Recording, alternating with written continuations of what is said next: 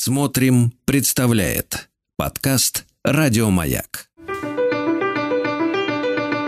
Трудности перехода с подростковым психологом Никитой Карповым.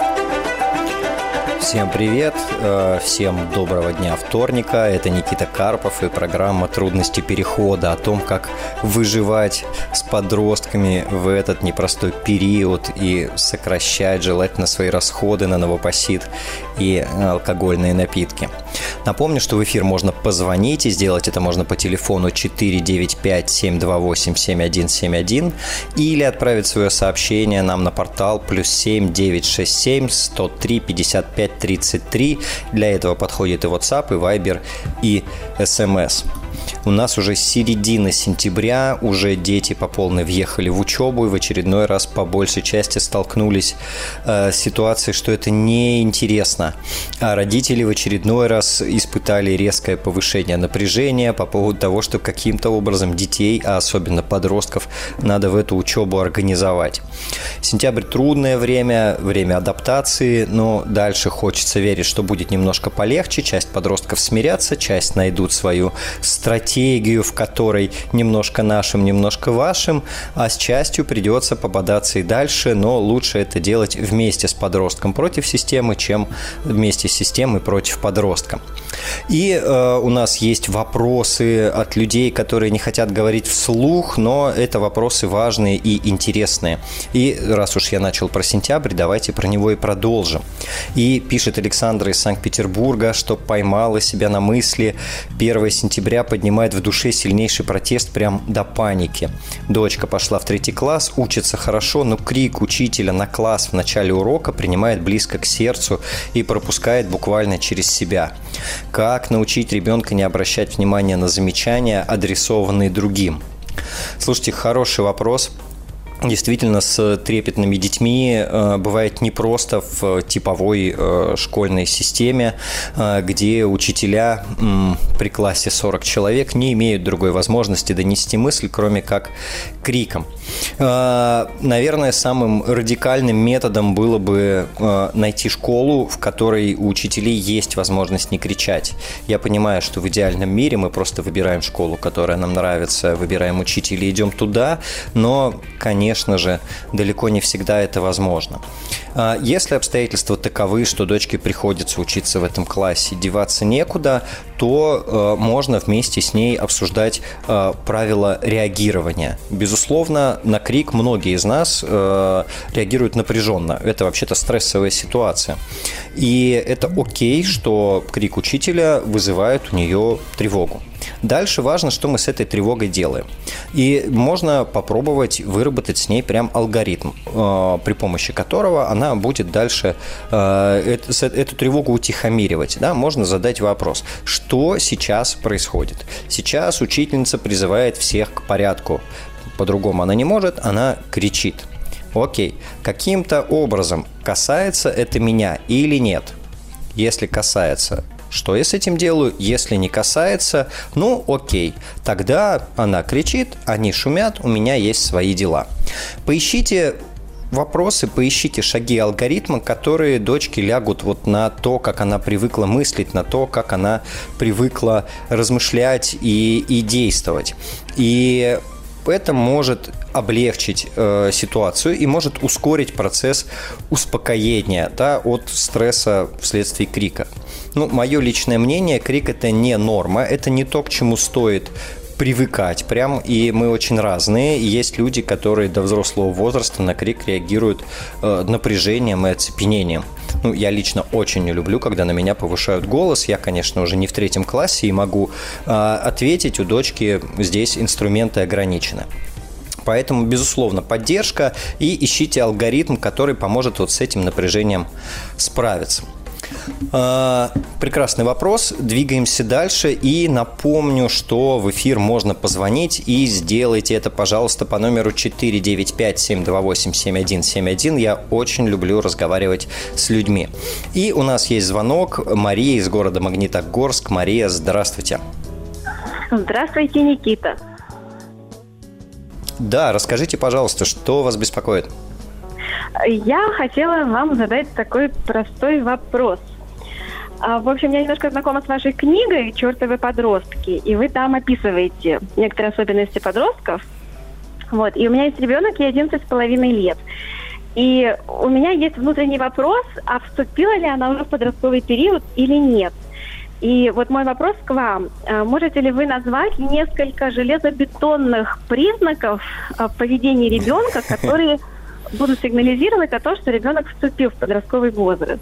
Вот из того, что описано в вашей книге, мой ребенок, например, иногда говорит мне, что ей за меня стыдно, Угу. Вот. А еще иногда она говорит, что она недовольна своей внешностью. Вот это два момента, которые я вот в ней нашла.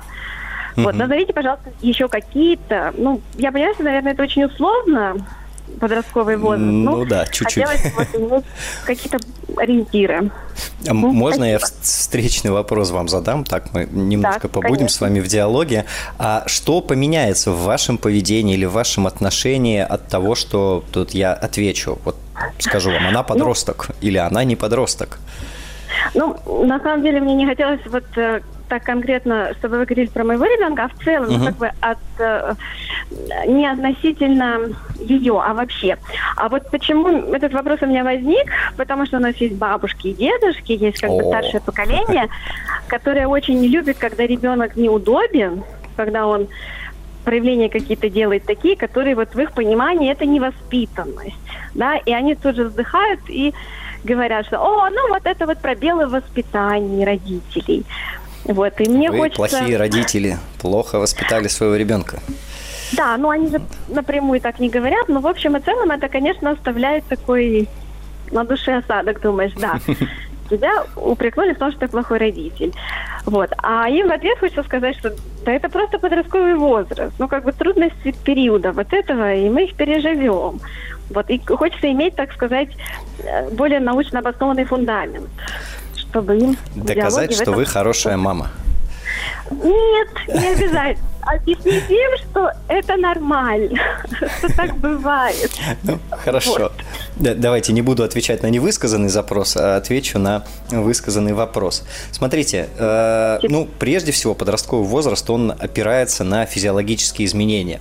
Развитие вторичных половых признаков, начало э, менструального периода, да, э, при этом сами изменения психологического толка могут проявляться там немножко заранее, да, еще ничего не началось, а вот уже есть сложности. Но в этом возрасте, наверное, можно ориентироваться на изменения в эмоциональной сфере, когда становятся более мрачными, подавленными, замкнутыми, когда э, более остро реагируют эмоционально. А часто есть такое, как overreacted, да, когда чрезмерная реакция на какие-то привычные ситуации или стимулы. Повышенная, да. может быть, агрессия или э, наоборот, там повышенная печальность эмоциональность, может, могут быть качели, такая резкая смена настроения, эмоциональная лобильность. Это в том, что касается эмоциональной сферы. С точки зрения коммуникации с родителями прежде всего, ну, тут два ключевых момента. Это вообще э, снижение количества контакта и общение, да, и попытка оградиться немножко от взаимодействия с родителями, уж тем более со старшим поколением. А второе – это повышение количества критичности, споров, э, дискуссий, несогласия и так далее. Ну, и туда же может пойти там хамство, например. Вот. А, если так вот, исходя из того, что вы описали, у вас начинающийся вполне себе может быть подростковый возраст. Может и не быть, но при этом это все равно выглядит нормально нормально. Да, э, будет запись эфира, и вы сможете эту запись э, старшему поколению поставить. Ну, наверное, я еще добавлю, что для наших мам и пап мы, как родители, никогда не будем прекрасны. Ну, вот это прям практически гарантированная история. Всегда будет что-то ага. не так. А, и отчасти наша задача, когда дети входят в подростковый возраст, мы реально оказываемся буфером между ними и старшим поколением, потому что подростки плохо переносят вот эту вот ригидность, э, а, опору на какие-то супер ценности, уже не, не существующие в реальности, и, не знаю, там многократные рассказы или вопросы. А поколение старшее плохо переносит переносит э, резкость, плохо переносит, э, когда дети не похожи на героев советских фильмов. Так, наверное, я пишу. Да. Поэтому у вас ситуация тоже нормальная, что бабушки и дедушки недовольны тем, как вы воспитываете подростка. Да, спасибо большое, Никита. Я даже вот вспомнила, такой термин есть, поколение бургера, по-моему, его называют. А, да, Когда... да. Есть такой термин, но про людей, да, там 40, 45 лет, когда мы более осознанны, чем наши родители, и нам приходится обслуживать их эмоциональные потребности и заботиться уже о своих детях. Угу, да, Примерно так, так что вы немножко бургер, мы все немножко такие. Спасибо большое, Никита. Да, да спасибо Очень вам. приятно было да, вас выслушать и поучаствовать прямом эфире. Спасибо вам за это. Мне тоже было приятно с вами побеседовать. Еще увидимся, услышимся. И я напоминаю, что в эфир можно позвонить. И номер для этого у нас 495-728-7171. И у меня еще есть бесконечное количество вопросов от родителей. И, например, вопрос такой. Тоже, конечно же, это учеба, будущее самоопределение. Потому что подростковый возраст – это то самое время, когда казалось бы, надо разобраться, кем ты хочешь стать во взрослой жизни. А, Екатерина, Московская область, э, сыну 16, не определился с профессиональным направлением. Пошел в 10 класс. Как логичнее поступить при выборе класса? Дать больше свободного времени в общеобразовательном, но скорее всего, будет просто играть, или дать побольше учебной нагрузки в физмат-классе, способности есть. Но, скорее всего, сын Екатерины уже учится, э, и какое-то решение принято, я тогда, наверное, буду э, отвечать более в общем ключе. Смотрите, нет универсального решения. Э, есть апологеты, стратегии, надо ребенка загрузить, чтобы он не продохнул, и вот он тогда приобретет кучу важных знаний и навыков и сможет дальше выбирать, и вот мы зададим ему базу, да, с которой он сможет потом как-нибудь разобраться, что он хочет. И есть э, более психологичный, наверное, подход, когда мы даем пространство для ребенка для того, чтобы он сам определялся. И в том и в другом подходе, безусловно, есть риски при первом варианте мы глушим напрочь то, что ребенок сам может хотеть, и глушим э, его личные зачатки мотивации, подменяя ее своей, своей картинкой, своим видением. Да? Мы считаем, что математика – мать всех наук. Вот. Во втором варианте мы действительно рискуем, что он долго будет искать эти ростки мотивации. Это требует вообще-то более системного э, подхода. Нам нужно не только отстать, да, а еще там сделать ряд вещей для того, чтобы вот этот период прошел с толком. И 16 лет это тот интересный возраст, в котором вообще-то с ребенком можно обсуждать, как он видит, как он хочет. Э, а если вычесть э, компьютерные игры, то как тогда это будет выглядеть?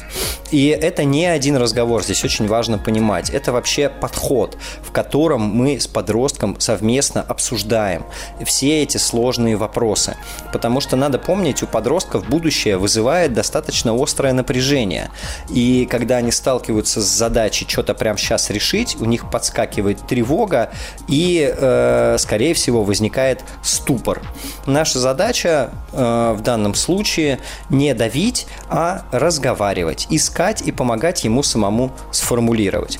Ну и, пожалуйста, опирайтесь на то, какой у вас ребенок. Вы его знаете точно лучше, чем я, и вы э, достаточно долго с ним живете. Действительно, есть подростки, кому важно организовать занятость. Они, да, с удовольствием будут это делать, они в этом будут кайфовать, но у самих не хватит там инициативы и энергии, например. А есть те, кто своевольные ребята, и они из протеста будут полгода играть, лишь бы вы ничего им не организовали. Но потом они сами вполне себе определятся.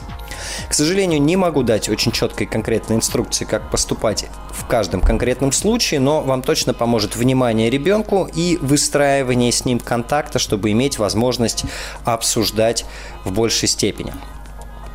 А, такой неплохой вопрос про профориентацию. Напомню, что в эфир можно позвонить 495-728-7171. И у нас на связи Богдан из Находки. Богдан, здравствуйте. Это ж сколько у вас сейчас времени? А, здравствуйте. Ну, почти уже пол первого. Ого, добрый вечер тогда. Расскажите, что а, у вас за вопрос? Хотел задать так... угу. Угу. А, вопрос такой, вот имеется, ну, я там немного приправил, у меня сестра есть, Ей 16 лет. Угу. Узнала такую ситуацию, то, что она уже как год курит сигареты. Как э, на нее повлиять? Если я знаю, то, что если я при это скажу ей то, что я, типа прекрати курить, то это, понятно, никак не повлияет. Наказывать угу. тоже, понимаю, смысла нету. Угу. Ну, вы брат, я правильно слышу? Ну, я брат, и да, а она сестра моя. Угу. Ну, наказывать у вас, в общем, и возможностей немного. Вы не мама, не папа. Угу. А насколько у вас с ней вообще хороший человеческий контакт? А, контакт вообще хороший человеческий, но все равно у нее такая бунтарская личность, скажем так. Типа, можем общаться хорошо, но, типа, немного своевольная бывает. Угу. Хорошо. А какая цель вот этого разговора? Вот вы хотите с ней поговорить, вот что должно в результате, по-вашему, произойти? А, ну, в цели разговора понятно. Ей 16 лет, и курить явно не э, для здоровья. Типа, особенно в малом возрасте. Ну, хотелось, чтобы прекратила как-нибудь. Угу. Хорошо. Э, слышу вас. Э, спасибо вам за такую внимательную позицию по отношению к сестре. А, часто, когда родители сталкиваются с э, детьми, которые начали курить, тоже первая задача, чтобы они вот прямо сейчас прекратили. И это не всегда результативно, потому что курить начинают, э, ну, не потому что сигареты очень нравятся, курить начинают э, из-за каких-то других потребностей. В подростковом возрасте чаще всего эти потребности социальные. Есть какая-то компания, в этой компании это круто, или там классные ребята курят, или мы вот в этот момент что-то важное между нами происходит. То есть есть какая-то потребность, которая лежит в основе поведения. И социальные потребности в подростковом возрасте, они сильнее всех остальных. У нас мы как будто бы сейчас пробоину в, в корабле будем ладошками закрывать. То есть э, чаще всего разговоры заканчиваются следующим. Подросток меньше начинает палиться с курением. А иногда подросток идет в жесткий протест и начинает все это делать демонстративно, и конфликт э, эскалируется.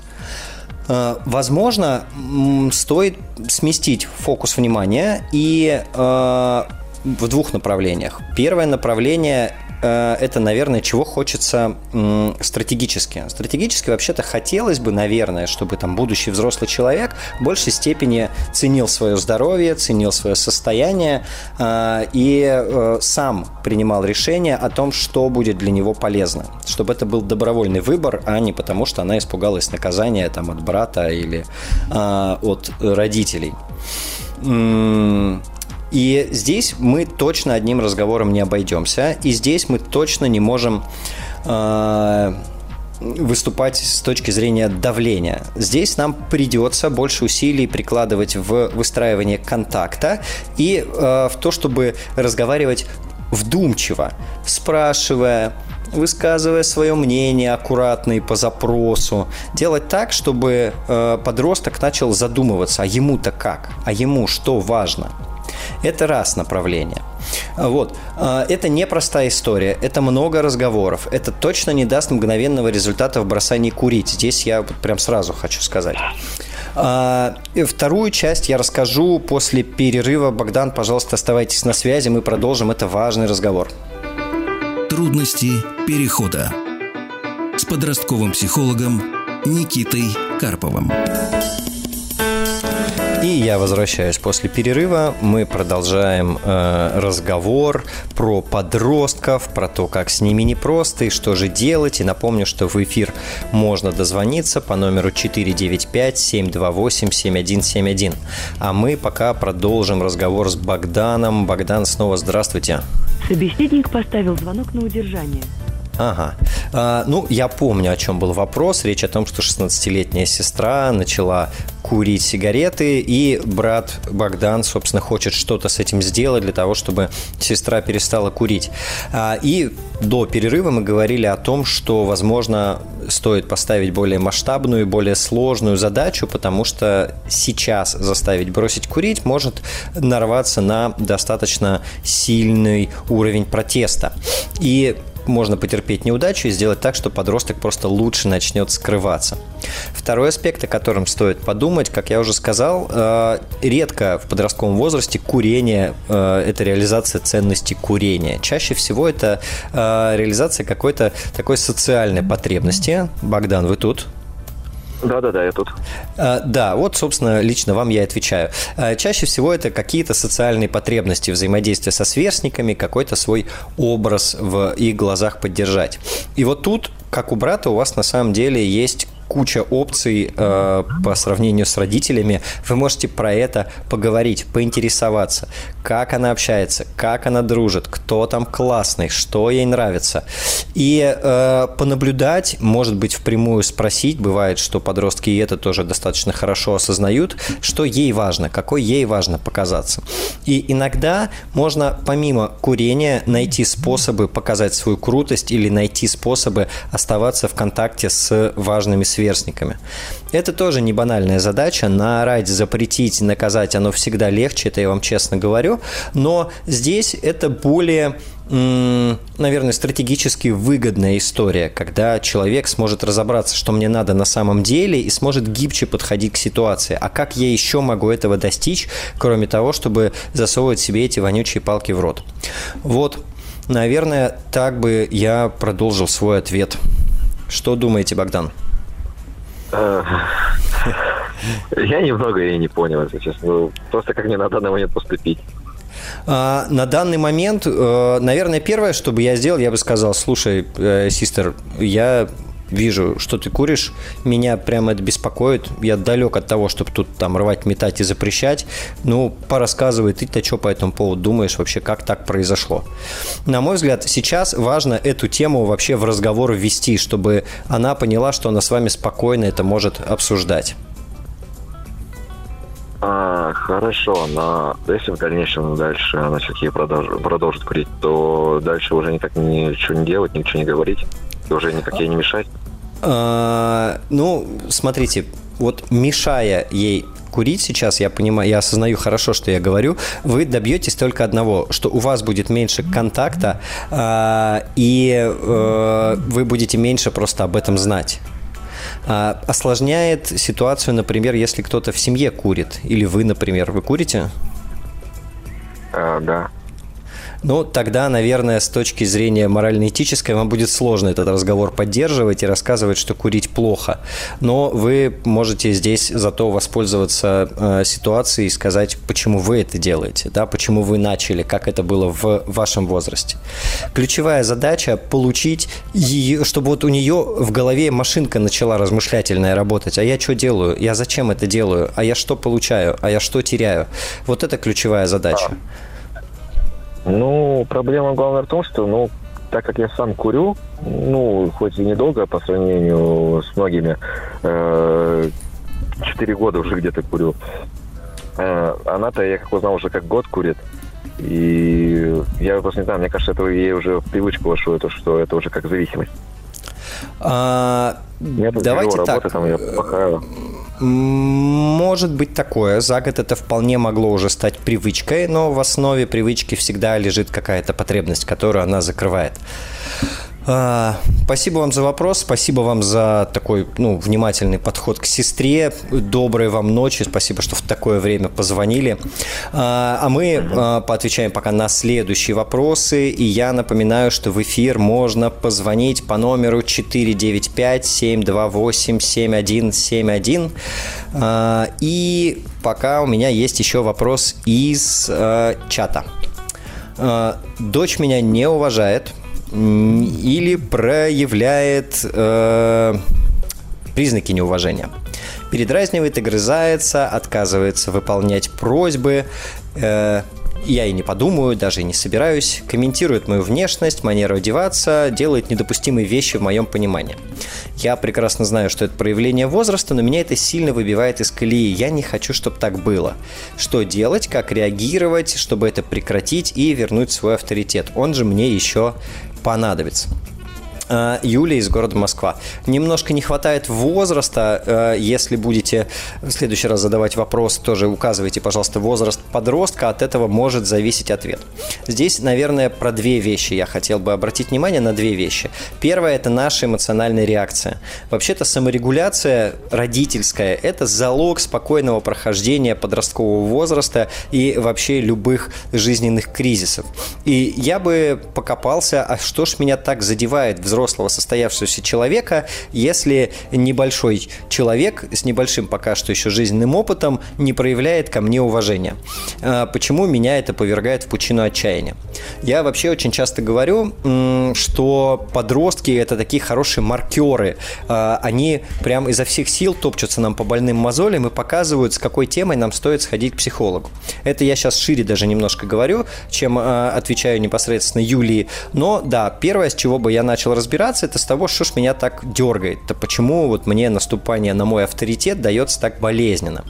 А, и как только вы, да, чуть больше с этим э, поймете и сможете реагировать спокойнее, у вас появится вариативность в поведении, потому что дальше она вам пригодится. Вы понимаете основы этого поведения. Вы понимаете, почему она себя так ведет. Э, и вы имеете возможность э, выбрать, а как вам-то себя вести в ответ на это. И, по сути, если мы знаем, что часть этого хамства – это потребность отстоять себя и потребность проявить себя. Часть этого хамства – это просто следствие того, что они вообще, у них никакой саморегуляции, они не справляются с эмоциями, то у нас несколько вариантов поведения. А, и вариант первый. Часть вещей мы можем спускать на тормозах.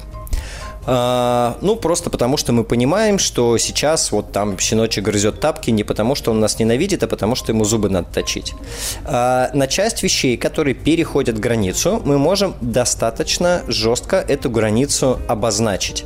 Мы можем сказать «нет, со мной так нельзя», я разговор в таком тоне продолжать не буду. А, и, собственно, разговор прекращать. Так себя вести нам обычно мешает, э, когда мы хотим что-то еще содержательно. Мы хотим договорить, мы хотим донести какую-то светлую мысль и так далее. Ну и третий вариант, когда мы можем проговорить и можем высказать, что мы по этому поводу чувствуем. Мы можем сказать, слушай, дорогая, мне прям больно и обидно, когда ты говоришь мне вот эти вещи. Я бы хотела, наверное, слышать что-то другое. И здесь важно не ты, коза, да, и ты мне говоришь гадости, а сказать про свои чувства. Мне с этим вот так вот. А, и вот эти три стратегии, они еще раз возможны, если вы сможете поспокойнее реагировать на то, э, что делает ваша дочь.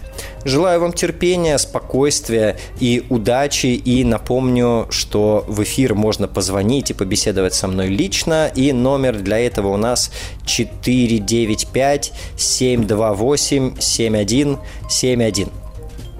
А пока что я отвечу на еще один вопрос из э, файла. Э, буду отвечать недолго, потому что похожий вопрос был. Э, дочери 13 лет говорит, что не любит младшего брата 8 лет, что он ей мешает и ее бесит, придирается к нему без повода. Как убрать этот негатив к брату? Слушайте, ну, младшие старших часто достают. Давайте э, по фактам. Э, когда старшие могут хотеть заниматься своими делами, младшие могут хотеть внимания, и этого внимания разными способами добиваться. А у младших этих способов немного. Они могут конючить, они могут нудеть, они могут приставать, они могут нарушать границы или могут быть совершенно супер классными и очень хотеть поиграть в тот момент, когда подростку совершенно этого не хочется.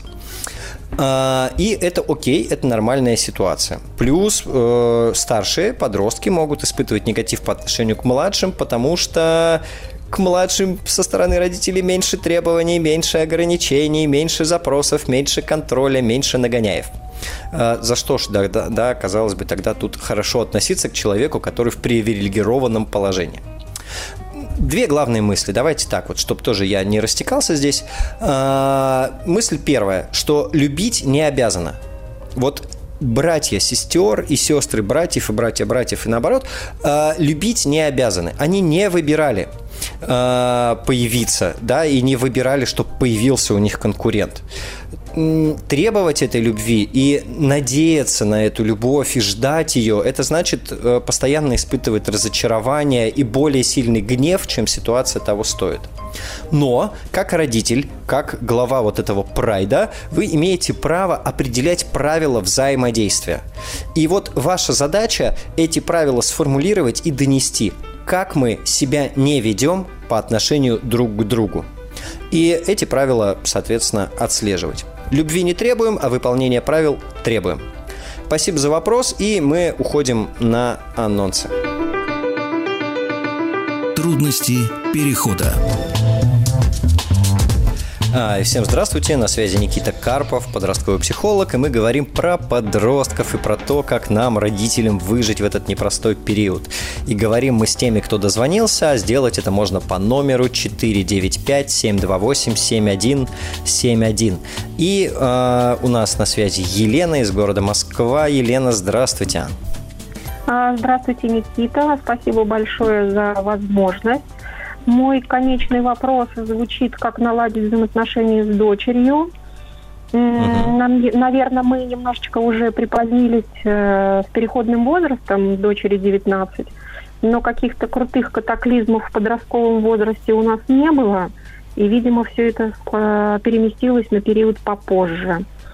Угу. Дочь э, во всем обвиняет меня, во всех неуспехах, во всех проблемах, и Конечно, я понимаю и слушаю ваши передачи, понимаю, как относиться ко многим моментам, но тем не менее, вот как соблюсти какую-то золотую середину, а, как э, сделать так, чтобы дочь не отдалилась. Очень жаль, конечно, что дети в итоге вырастают, и мы не можем их уже обнять, мы не видим этих а, глаз с полным доверием. И вот что можно предпринять, чтобы не упустить эту нить, я не знаю. Угу. А скажите, пожалуйста, дочь с вами живет? Да, конечно. Угу. И, наверное, от вас полностью зависит. А учится где-то? Да, МГТУ Баумана. Ого, ничего себе. А, я понял. А, как вообще взаимодействие-то между вами происходит? Вот вы пересекаетесь там после работы, после учебы.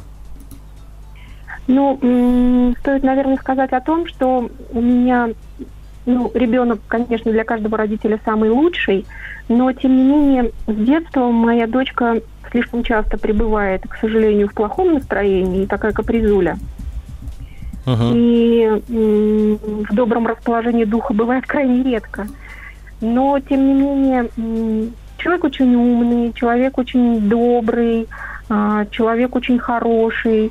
И вот все зависит от настроения. Uh-huh. Но чаще всего негатив, вот, что ничего не получается, что зачем родила, а, зачем вот это дала, или не, да, не в общем, что не делала плохо, что делала тоже плохо. Все не угу. то, все не так. А вы-то как на это реагируете? Расстраиваетесь, раздражаетесь? Конечно, я расстраиваюсь в глубине души. Чаще всего приходится держать себя в руках – на что тоже она меня обвиняет и говорит, что ты танк железнобетонный, э, тебя невозможно ничем пронять. Когда моя броня часто бывает пробитой, конечно, я тоже э, могу крайне редко заплакать, могу повысить тон, это ее тоже раздражает, что что ты сразу орешь. Ну, в общем, если я молчу, что ты молчишь, ты даже со мной не общаешься. Если я говорю, хватит говорить, я занята, или если я говорю, она говорит, ты тупая, ты в этом ничего не соображаешь, э, нельзя тебе на эту тему рассуждать. В общем, любой области, чего бы это ни касалось, там, э, подбора одежды, ты ничего не соображаешь. Э, сегодня с утра предлагаю куртку от Армани. Она говорит, это полный отстой. Как можно вообще? Где у тебя вкус? Я не понимаю, что мне делать. Угу. Слушайте, ну, похоже, вы в главном правы, что у вас какой-то затяжной получился подростковый возраст, уже очень хочется стать самостоятельной, но совершенно никак, и поэтому вот такой вот способ находится, да, э, от вас попытаться отпинаться хотя бы так, но при этом от вас же и получить и внимание, и одобрение, и все на свете. А, вы вот вы звучит так, как будто бы вы такую в ловушку э, психологизма попали, когда на все надо отреагировать правильно, да, чтобы Да, там не, не а потерять уже контакт и так далее. Я потерялась, не знаю, что правильно, что неправильно. Я сама уже запуталась. Слушайте, положа руку на сердце, и я тоже не знаю, что правильно, что неправильно. Вообще такие слова, они, Так. э, они не существуют в, в- в человеческих взаимоотношениях. А, ситуация такая, что с вами живет взрослый человек, который очень от вас зависит, вы очень хотите, чтобы у него все было хорошо, но этот человек сейчас сам не вывозит и во всем вас обвиняет и никак не может понять, как же вас использовать по-человечески, э, да, там, как получить душевности нужно и ее почувствовать, или кого во всех своих бедах обвинить. Она не умеет быть взрослой, и вы не умеете друг с другом, со взрослыми людьми взаимодействовать. Вот. А, можно вообще следующее. Э, Поменьше читать, даже вот э, умных людей тоже можно поменьше немножко читать, потому что, мне кажется, есть перегруз вот в этих концепциях, как надо, как не надо. А, И первое, что, наверное, попробовать посмотреть на ситуацию иначе, что вот не ваша дочка вам сейчас там такие всякие босякие гадости, там разгадости говорит и как-то на вас реагирует, а вот у вас общежитие, вы живете со взрослым человеком, вот такие вот у вас условия совместного проживания.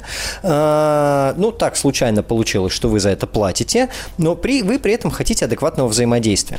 Не надо его путать с отношениями. Сначала мы говорим про взаимодействие, это один аспект, с другим взрослым.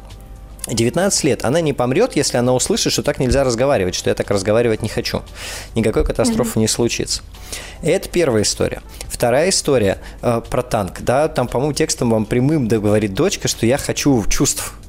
Э, Вы вполне можете себе спокойно давать волю чувствам, не в смысле там орать на нее непрерывно, а если обидно, можно поплакать и сказать «золото мое».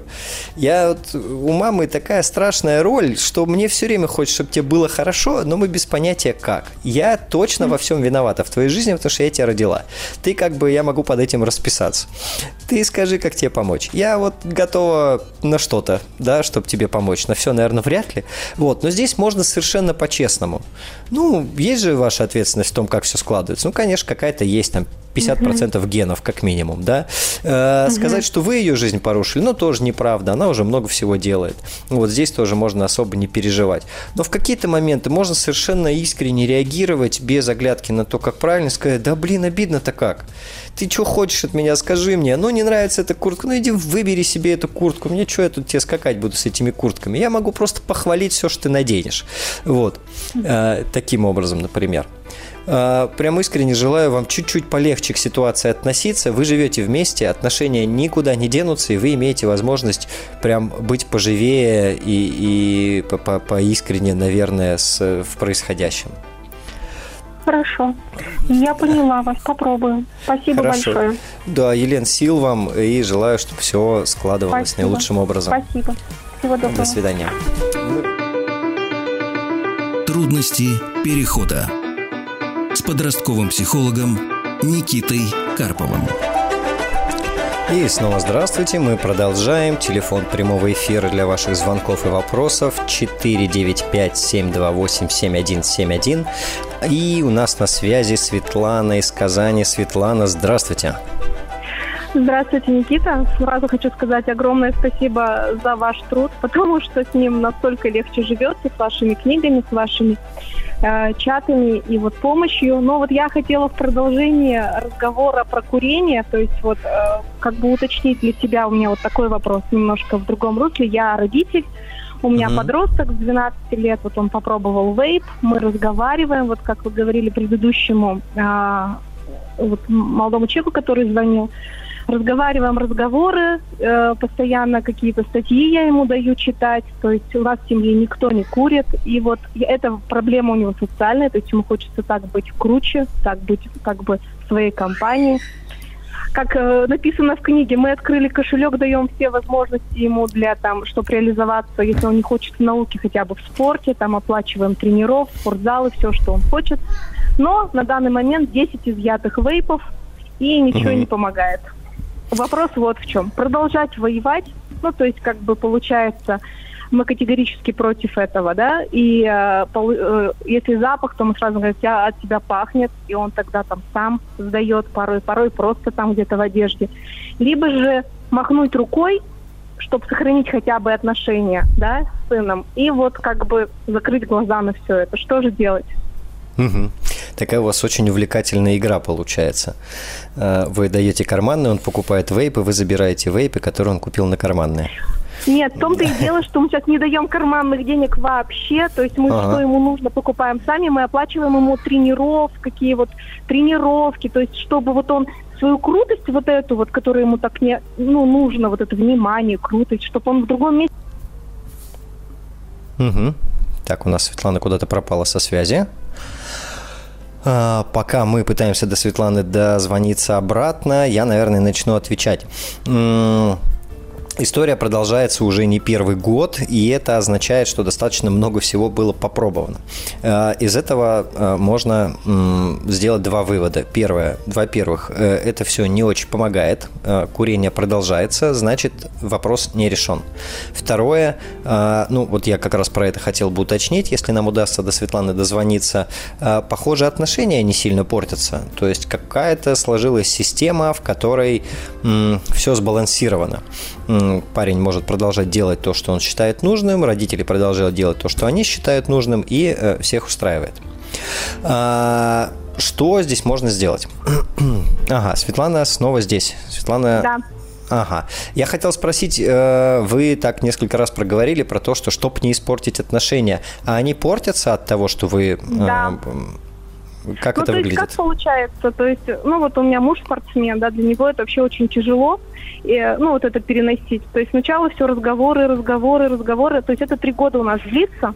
Потом, uh-huh. конечно же, доходит до того, что вот он начинает нервничать, то есть начинает там кричать, там еще что-то. Я тоже начинаю нервничать, что ну ты не понимаешь, что ты там угнетаешь свое здоровье.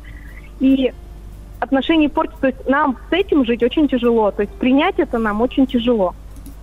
Угу. А вот если вы не принимаете и воюете, вам легче?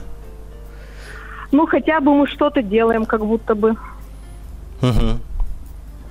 Смотрите, это правда трудно, и, возможно, на самом деле в этом есть компонент э, важный для сына, что это прям протест против главного, что вы транслируете, там, спорт и здоровый образ жизни.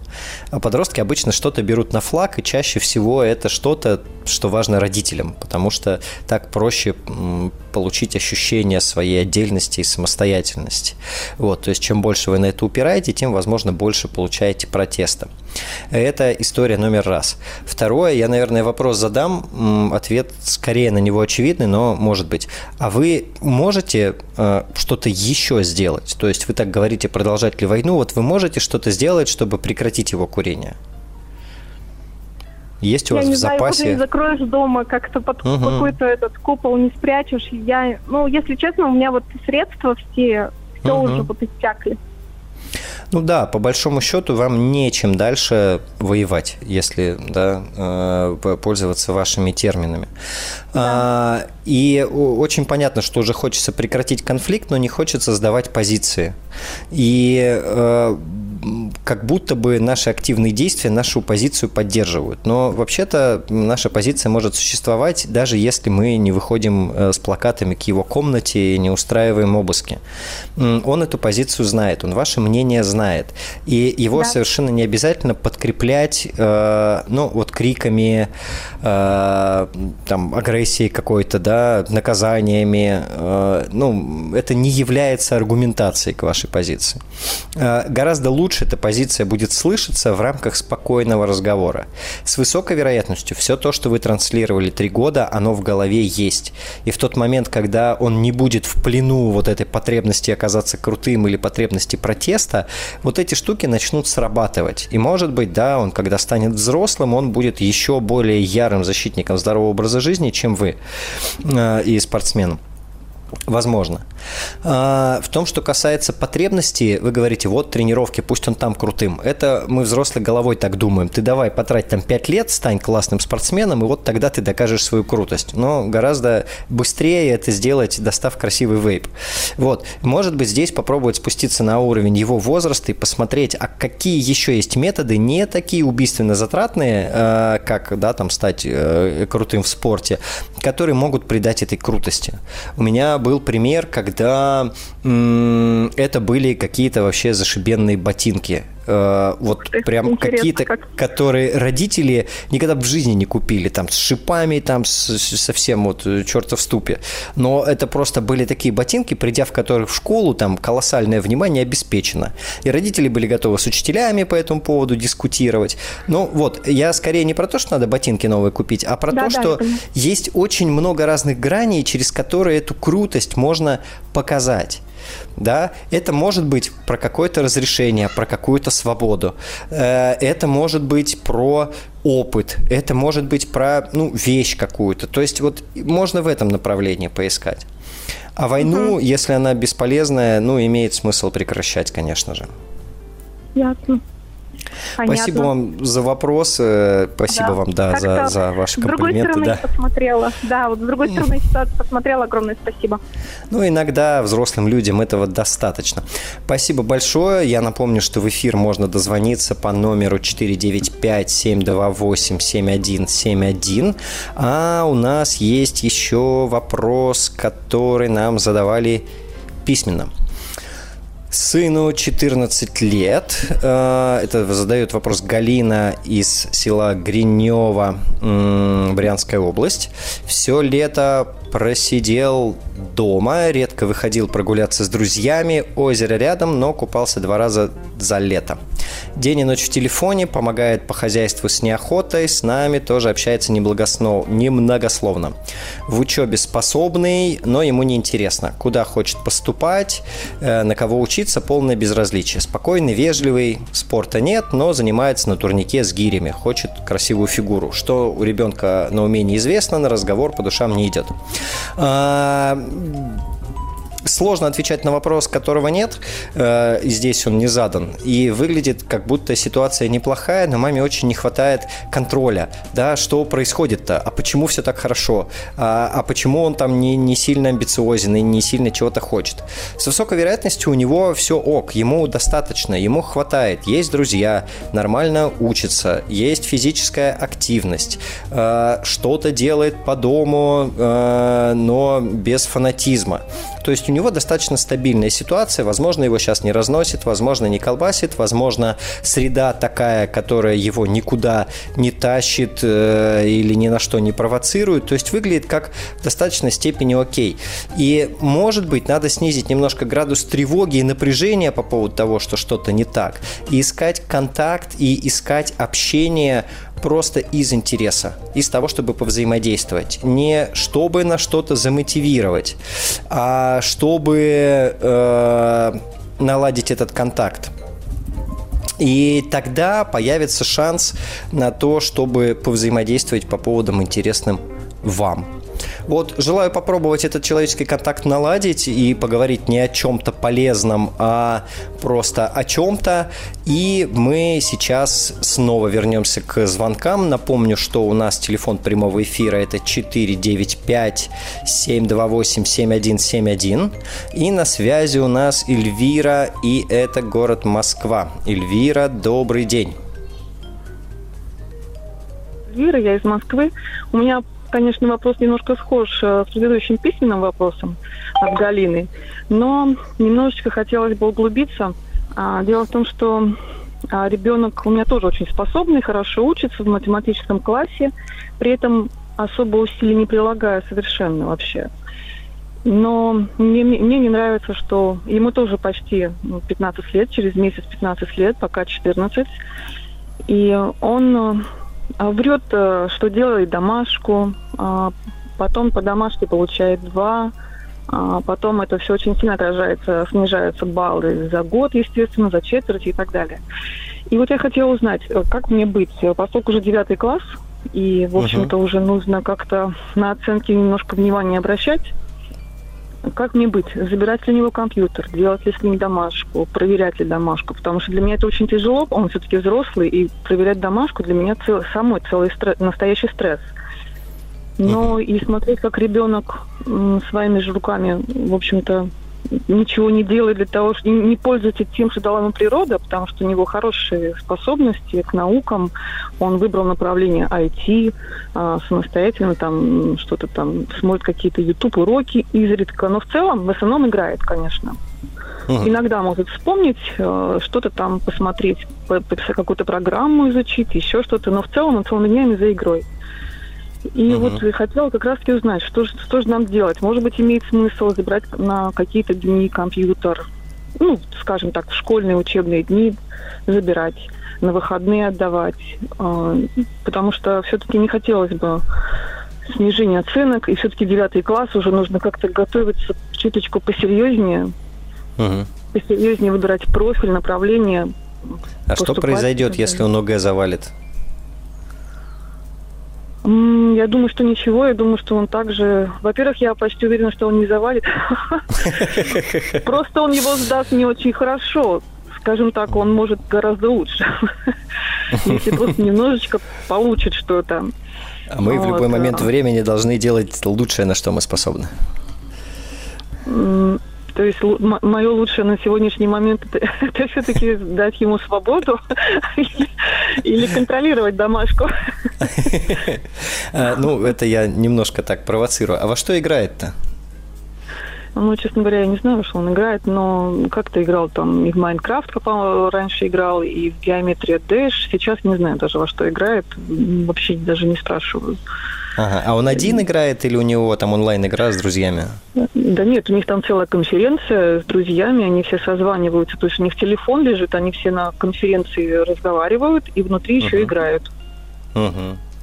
Ну, э, то есть можно сказать, что он общается с друзьями, да, на фоне игры. Э, ну да. Слушайте, ну давайте так, сейчас э, огромное количество родителей э, 8, 9, 10 класса сейчас вас очень хорошо понимают и страдают вместе с вами, потому что, как говорят учителя, умный, но балбес, да, э, угу. но, умный, но ленится, голова светлая, но ленится. Вот. Э, происходит это, ну, достаточно часто. Э, в этом возрасте еще, как бы нам не хотелось, но еще нету сформированных структур мозга, которые отвечают за долгосрочное планирование, за прогнозы, за связь действий сейчас с последствиями через некоторое время, просто не на что класть. То есть интеллекта, скорее всего, хватает для того, чтобы понимать, что вы говорите про будущее, про все на свете, и хватает, чтобы испытывать по этому поводу напряжение и тревогу. Но как вот собственный опыт это не принять.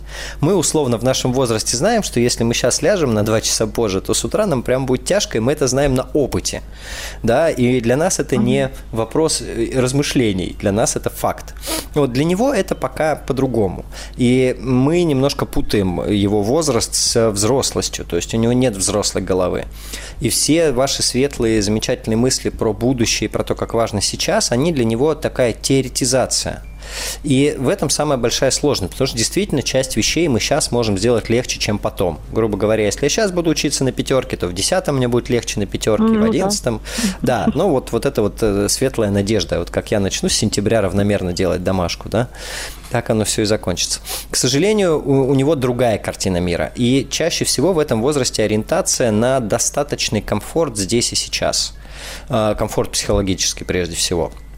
Этим наши дети отличаются от нас. И он, скорее всего, выбирает стратегию, при которой у него есть минимальное давление, и при этом он прикладывает минимальные усилия. То есть, ну, я так слышу, примерно то на то и выходит. Вот. Да. А, и вы сейчас описываете стратегии, которые заставят его выполнять действия правильно? Делать домашку, больше готовиться угу. и так далее. Но это стратегия, не которая поможет ему сформировать или сформулировать собственную мотивацию к тому, чтобы он и дальше мог себя строить. Это вы еще, может быть, сейчас можете компьютер забрать, хотя так, у 15-летнего лба забирать что-то – это интересный спорт. Вот. А через год вряд ли уже сможете, просто если он не отдаст. Да, и этого инструмента у вас как будто бы уже и нету можно тогда его сразу и не использовать.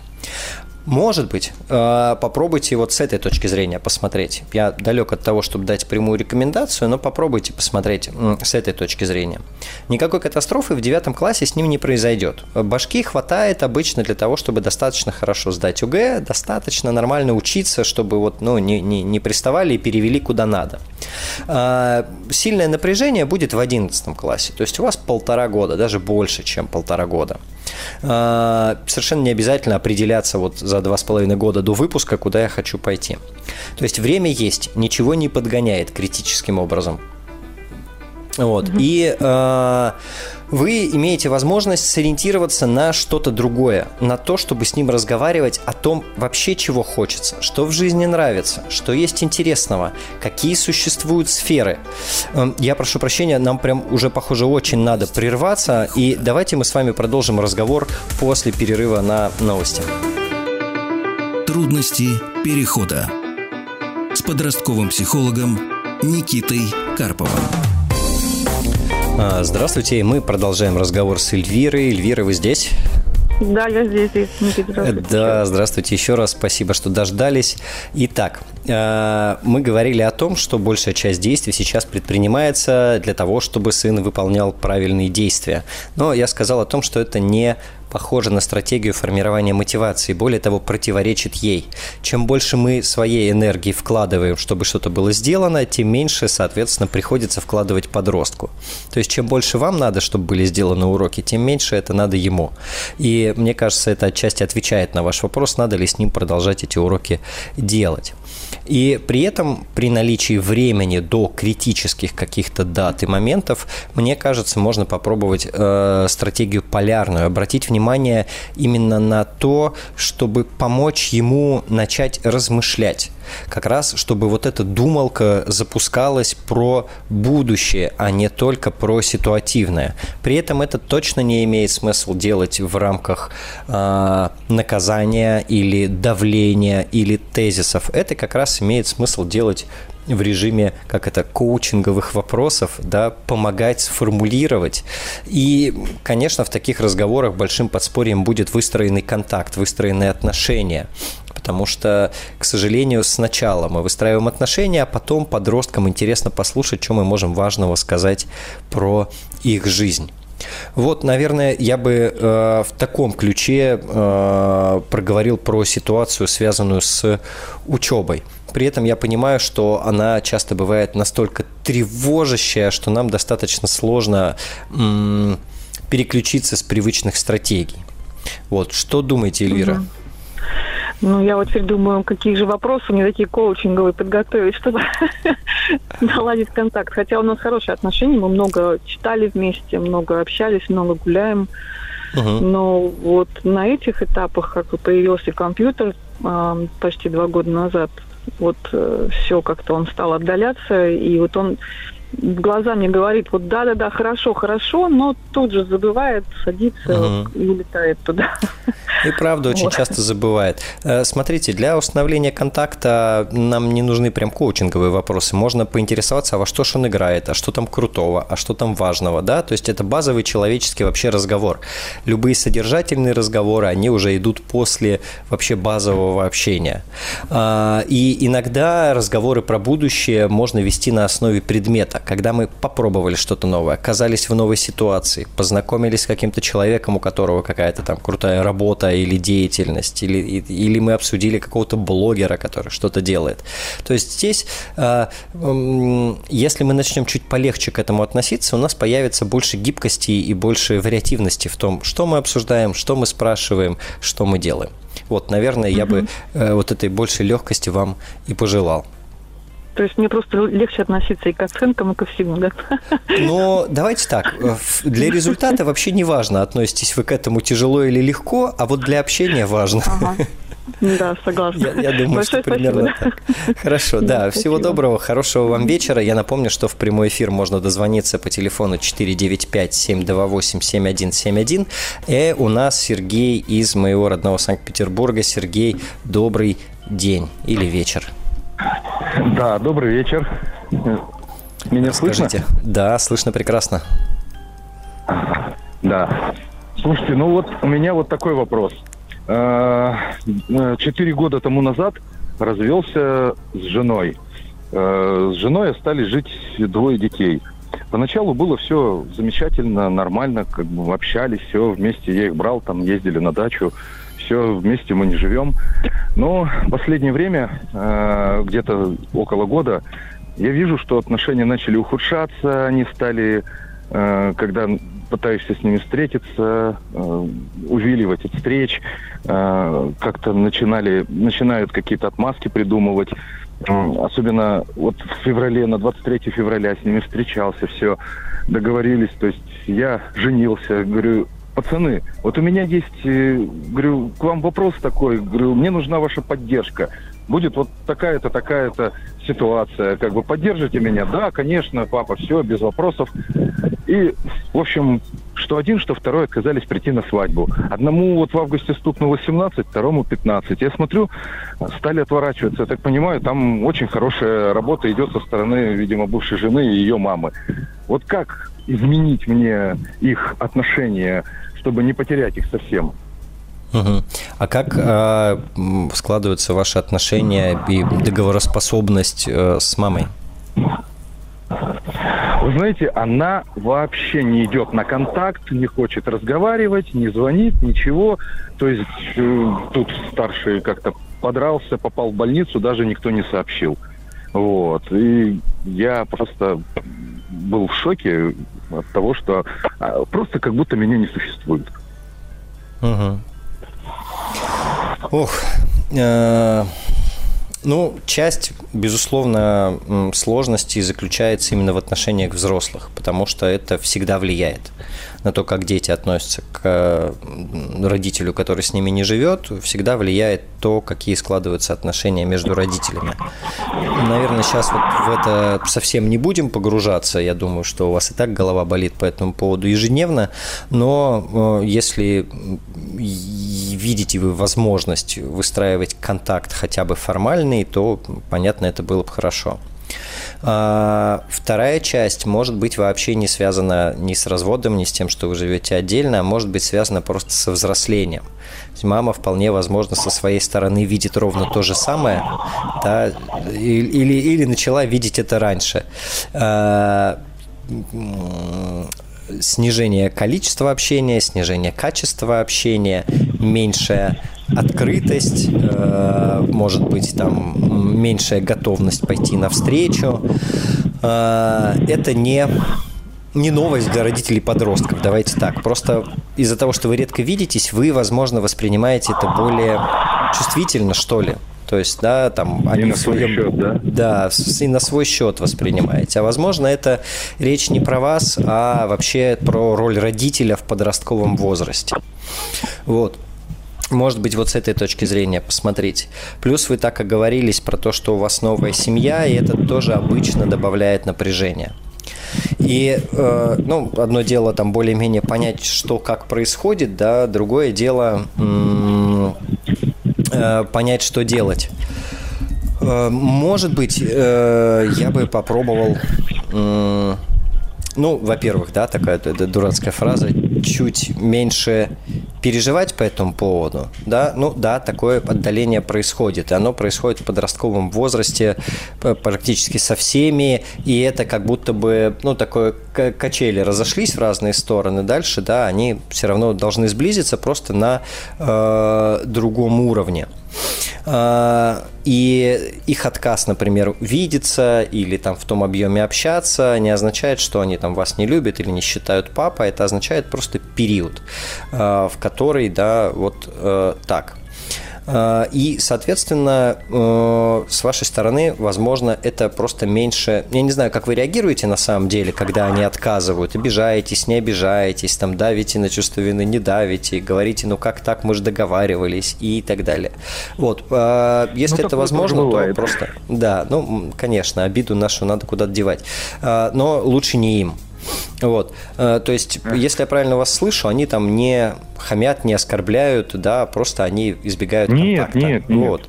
Э, соответственно, ну, здесь можно меньше давления, вот то, что я сейчас описал, да, вы сказали, что бывает, это называется давление. Э, можно меньше давления и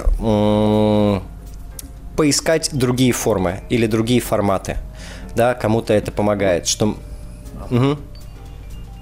Видите, я вот отношения с ними всегда выстраивал под такой в формулировке, да, хоть я и был там строгий отец, все, то есть, допустим, там какие-то моменты э, такие э, я пресекал, вот, но в то же время я старался выстроить отношения как с друзьями, не как вот с детьми, а вот когда стали чуть постарше, как с друзьями, чтобы быть на одной волне с ними, как бы с их друзьями и так, и так далее. Вот, но но вот все равно замечаю вот это неприятность. Uh-huh. То есть, видимо, надо это пережить все-таки. Я вот думал на этот счет, что uh-huh. как бы, ну, вы подтвердили, видимо, мои опасения. Угу. Вот, ну, друзьями нам не стать. Пережить. Да, потому что у нас и заведомо есть роль. Я могу поделиться, я одно время как раз работал с папой, который хотел выстроить отношения с 15-летним сыном, с которым не живет. И я ему в какой-то момент задал вопрос, а вот вообще на чем основываются отношения между людьми? И он так подумал и выдал концепцию. Мне кажется, вот через эту призму можно посмотреть на то, что происходит. Мне эта концепция очень нравится. И он говорит, что в принципе отношения строятся на трех китах. Что люди друг другу э, приятны, симпатичны, э, люди друг другу интересны, и люди друг другу полезны. И от соотношения этих факторов получается ну, разный спектр отношений, от э, профессиональных до там, любовных. Вот. И э, чем полезна эта концепция? Можно посмотреть по-честному, да, чем вы сейчас, там, да, вы, наверное, там плюс-минус моего возраста, чуть постарше, чем вы сейчас вот им э, интересны, да, вот что они от вас могут взять, что получить э, с точки зрения интереса или от времени с вами. Второе, чем вы полезны, и то, что мы там им денег засылаем, это не то, что дети считают пользой. Да, это для них ну, некая данность, родители о нас заботятся. Ну и с симпатичностью тут проблема, потому что мы, как родители в подростковом возрасте, не очень симпатичны. А, ну, это можно преодолеть. Ну и с этой же точки зрения посмотреть, а они-то вам интересны на самом деле, да, у вас есть там чему у них поучиться, и насколько они вам симпатичны. Вот, э, и через это можно посмотреть, а на что вы можете повлиять что вы можете вместе поделать, о чем вы можете вместе поговорить и в каком формате пообщаться. Спасибо. Трудности перехода. А, мы приближаемся уже к завершению нашей программы, и мы сейчас поговорим с Ириной из Тамбова. Ирина, здравствуйте. Здравствуйте. Расскажите, в чем вопрос? А вопрос такой. У меня э, сын 16 лет, угу. и периодически беспокоит меня эта э, тема, но связанные, может быть, с буллингом, может быть, не сильно связанные. А, дело в том, что а, началась проблема, ну я так для себя определяю, как бы начал, начали мы замечать, в начале в начальной школе но не сильно. Ну, некоторые ребята его могли как-то обижать, но это не выходило за рамки. Он приходил, там меня этот обзывает, этот как-то обижает. Вроде бы все, ну, как, как обычно у многих детей. Потом он перешел в другую школу, и некоторые его даже знакомые, с которыми он с кем-то в саду был, с кем-то тоже в школе кто-то его знал, стали тоже как-то подсмеиваться, дразнить, э, в общем, а, высмеивать даже на уроках. Учителя, видимо, молодые как-то это, может, не знали, как с этим. Ну, то есть я даже удивлялась, вот на уроках какой-то такой момент был. Вот. Угу. Позже он у меня бывает медлительный, бывает э, где-то, ну, может быть, э, ведет себя как-то, хочет, наоборот, кого-то позабавить, или, может быть, что-то шутку сказать, но выходит, может быть, не, не так, как ему хотелось бы, и он, может быть, сам что-то провоцирует. Потому что было время, когда его беспокоили насмешки детей, а я знаю родителей, подошла и говорю, вот, э, к сожалению, сын жалуется, что вот такие моменты. Говорю, может быть, поговорите? Они, да-да, конечно, спасибо, что сказала. И э, поговорили, но чуть позже они мне стали говорить, что теперь он к ним лезет. То есть, я, и когда я подходила к нему и спрашивала, э, говорю, а зачем ты это делаешь? Ну вот они же ко мне лезли, теперь мне хочется. Ну то есть я понимала, что где-то он э, провоцирует, где-то его. А, чуть позже. Вы здесь? Я не слышу? Да-да-да, конечно, я очень внимательно слушаю вас. может быть, длинная история. А, я просто чуть позже в этой ситуации начала уже видеть какие-то вот такие вот оттенки буллинга, не знаю, а, потому что, ну, анализировала. На тот момент мне казалось, ну, подростки бывают, друг к другу цепляются, и где-то мой сын, где-то к нему. То есть позже я э, стала свидетелем ситуации, когда вот это его, а, ну, может быть, какая-то репутация играла с ним такую шутку. Учителя, может быть, как э, человека не очень ну, скажем так, может быть, сильного или резкого, или дерзкого, иногда его могли э, сильно отчитать перед всем классом, ну, может быть, в назидании другим. То есть, когда вот слабо как-то где-то прессуют, другие ведут себя потише. Это я уже uh-huh. позже осознала, когда стала опять-таки ну, свидетелем каких-то ситуаций, которые э, мне звонит, говорит, вот ваш сын вот так вот. Хотите, приходите. Я говорю, как? Вот он там что-то сделал. Я приходила, и когда находились свидетели, оказывалось, что вообще у меня сын и невиновный, а потерпевший, и uh-huh. э, но дело в том, что учитель, не разбираясь, вот это все выливал, и когда вот разбирались, я понимаю, ну разве так можно был то есть я э, все это рассказываю к тому, что э, я думала, может быть, сын мой только виноват, да, может быть, он провоцирует на что-то. Uh-huh. Но, к сожалению, другие вот родители мне иногда говорят, ой, мы ехали с детьми на экскурсию. Похоже, не он один. Вот, uh-huh. Да, не он один, и говорит, он всегда, ну, то есть э, держался как мог, а вот к нему вот лезли. Uh-huh. И я понимаю, что да, не он один. Но сейчас 16 лет, он э, перешел в техникум, и проблем... Я-то думала, ну, может быть, новый коллектив. В техникуме продолжается то же самое? А вот, да, первый год вроде бы ничего, там друзья, там несколько вроде, ну как друзья, нет, не друзья, наверное, uh-huh. просто хорошие отношения. Сейчас он приходит не в духе, опять все, говорит, начинается, опять меня, ну, в основном девочки начинают, сейчас у них возраст. Uh-huh. Я, у меня вопрос такой, как помочь? В свое время, несколько лет назад, я говорю, пойдем вот к психологу, вот, может быть, подскажет как-то. А, мы приходили, ну, может быть, э, ему было неинтересно. Он говорит, мам, мне неинтересно, uh-huh. я не хочу, это не мое. Сейчас uh-huh. он большой такой, ему это, опять-таки, его не заинтересуешь. Вот как э, помочь или что мне, чем помочь? Uh-huh. Как это пережить, может быть? Э, смотрите, во-первых, очень жаль, что и вы, и сын, сталкиваетесь с такой ситуацией. И э, действительно, бывает, не везет со средой. Да, там раз, другой, третий. Так действительно бывает. Э, бывает, что вот с конкретными моими особенностями мне вот вообще в большом коллективе очень трудно э, очень трудно там быстро сориентироваться, где-то проявить гибкость, где-то там промолчать, где-то наоборот сказать. И иногда э, бывает, не хватает, есть такое, ну, группа навыков, которые, в общем, называются социальный интеллект. То есть это умение взаимодействовать со внешним миром, да, э, с другими людьми. И там входят и чисто коммуникативные навыки, и вот это э, такое умение понимать контекст. То есть, ну, это комплексная история. Вот эту штуку можно развивать. Ее можно развивать при помощи психолога отчасти точно рекомендую. В идеале это какие-то подростковые психологические группы, тренинги, в идеале офлайн, если нет, то они существуют онлайн. А, это лагеря, то есть ему нужно набрать краткосрочного позитивного опыта взаимодействия с другими ребятами и увидеть, как надо. То есть он попадает все время в ситуации, где у него долгое взаимодействие, выстраивание отношений и долго эхо от его там каких-то, может быть, ошибок э, за ним идет идет. Вот. Если это будут более короткие ситуации, у него есть шанс этот опыт получить, переработать и попробовать иначе. Вот, наверное, это, но да, действительно, здесь первым делом стоит к психологу и дальше уже искать варианты, в идеале групповые. Это то, на что можно повлиять. Так что я прям искренне вам в этом желаю удачи. Э, и поддерживать взрослых детей не всегда легко. Спасибо вам большое за вопрос. Да, а, спасибо вам большое. Да.